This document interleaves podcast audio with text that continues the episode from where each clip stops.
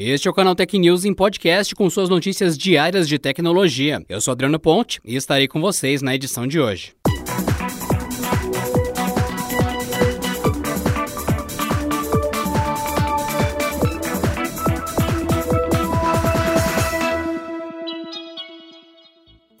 Prefeitura de São Paulo retomou a concessão para filmagens e gravações em espaços públicos na capital. A decisão vem por meio da empresa de cinema e audiovisual de São Paulo e da São Paulo Film Commission. Para isso, as produções precisam respeitar três diferentes protocolos. As novas normas exigem que as produções tenham diárias e períodos complementares para a higienização do espaço e limpeza. No caso de espaços abertos, é preciso isolar o ambiente antes. Outra mudança é relacionada a veículos. No caso de locomoção, é preciso que o transporte também seja higienizado, com o menor número de pessoas possível. Os protocolos agora também proíbem preparos de alimento no local de gravação. Segundo o comunicado do SP Cine, a retomada das gravações precisa estar de acordo com o Protocolo Geral de Reabertura do Governo do Estado, além do Protocolo de Segurança e Saúde no Trabalho do Audiovisual e o Protocolo de Filmagens e Gravações em Espaços Públicos. Os documentos completos estão disponíveis no site do São Paulo Film Commission.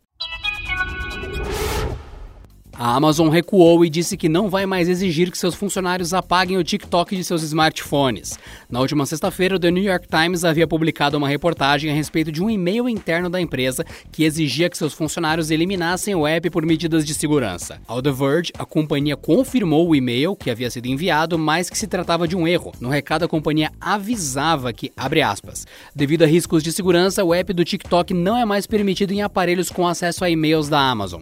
Se você tem o TikTok em seu aparelho deve removê-lo até 10 de julho para continuar com acesso ao e-mail da Amazon. Fecha aspas. A companhia informou que o e-mail foi enviado erroneamente e garantiu que não houve mudanças nas políticas a respeito do TikTok. A polêmica surgiu após a descoberta que o TikTok registrava dados dos usuários, mesmo quando estava rodando em segundo plano. A suspeita é de que isso poderia expor senha e outros dados. Como o TikTok é um aplicativo criado pela companhia chinesa ByteDance, levantou novamente suspeitas de coleta de dados para espionagem. Além disso, o governo dos Estados Unidos já informou que pretende banir a rede social de vídeos curtos do país. Conforme já havia sido vazado por alguns especialistas do mercado, a briga de quem apresentará a solução de carregamento móvel mais rápida ficará entre as fabricantes chinesas. Nessa segunda-feira, a Vivo, sob a submarca iQOO, lançou o primeiro carregador de 120 watts do mundo. Mas o seu reinado como mais potente do planeta deve durar até a próxima quarta, quando a Oppo anunciará sua tecnologia de 125 watts. A data foi confirmada pela empresa em publicação no Twitter no último domingo. Atualmente, a Oppo ainda é a marca que detém a tecnologia de carregamento mais rápida do mercado com o sistema SuperVOOC. A promessa é recarregar um celular completamente em apenas 35 minutos. Tanto a Oppo quanto a Vivo pertencem ao grupo chinês BBK Electronics, logo não chega a ser uma grande surpresa a proximidade dos anúncios. Durante o lançamento de hoje, a Vivo destacou que conseguiu chegar a essa potência dividindo a bateria do celular em duas células de 2.000 mAh cada, com ambas carregando a 5 volts a 12 A, o que resultará na potência de 60 watts. A soma dos dois carregamentos é feita através de um chip personalizado para atingir a velocidade total, com 97% de taxa de conversão. Ainda não há informações se o sistema da Oppo será semelhante ao da, entre aspas, rival, mas saberemos de todos os detalhes nessa quarta. Um golpe engenhoso que envolvia o Office 365 foi derrubado pela Microsoft em uma ação judicial. O veredito conferiu à empresa a propriedade sobre diversos domínios falsos usados pelos criminosos por trás do esquema. Os ataques tiveram duas versões distintas, mas ambas tinham como alvo CEOs, diretores e presidentes de diversas empresas. Inicialmente, os hackers convenciam os executivos a se logarem com suas credenciais do Office 365 em sites forjados, cujo design se assemelhava à página oficial da Microsoft. Isso resultava no roubo e subsequente divulgação das informações de login.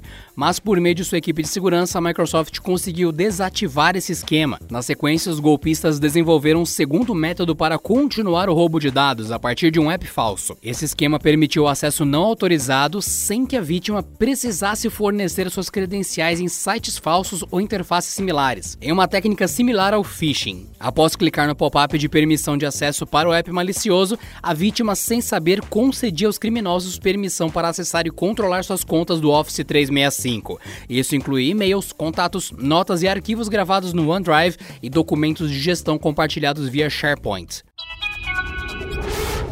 A Califórnia abriu sua própria investigação antitrust contra o Google. Com isso, a gigante das buscas agora enfrenta escrutínio antitrust de quase todos os estados nos Estados Unidos. Ainda não há informação sobre qual aspecto da empresa a Procuradoria do Estado está investigando, mas as apurações recentes têm se concentrado em suas aquisições e em seu domínio e conduta no mercado de anúncios e pesquisas. Em setembro passado, procuradores gerais de 50 estados anunciaram uma investigação antitrust nas empresas de publicidade e pesquisa do Google. Na época, a Califórnia e Alabama eram os únicos dois a não participarem da investigação.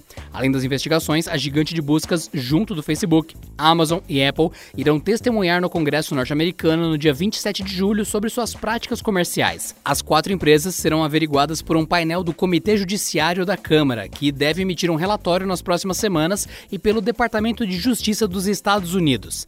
A Federal Trade Commission está investigando o Facebook e Amazon, e os procuradores gerais dos Estados Unidos investigam Facebook e Google. O próprio Google e um porta-voz da Procuradoria-Geral da Califórnia se recusaram a comentar o seu relatório. E por hoje é só, pessoal. Nos vemos na próxima terça-feira em mais um Kanata News Podcast. Até lá! Este episódio contou com o roteiro de Rui Maciel, edição de Vicenzo Varim e editoria-chefe de Camila Rinaldi.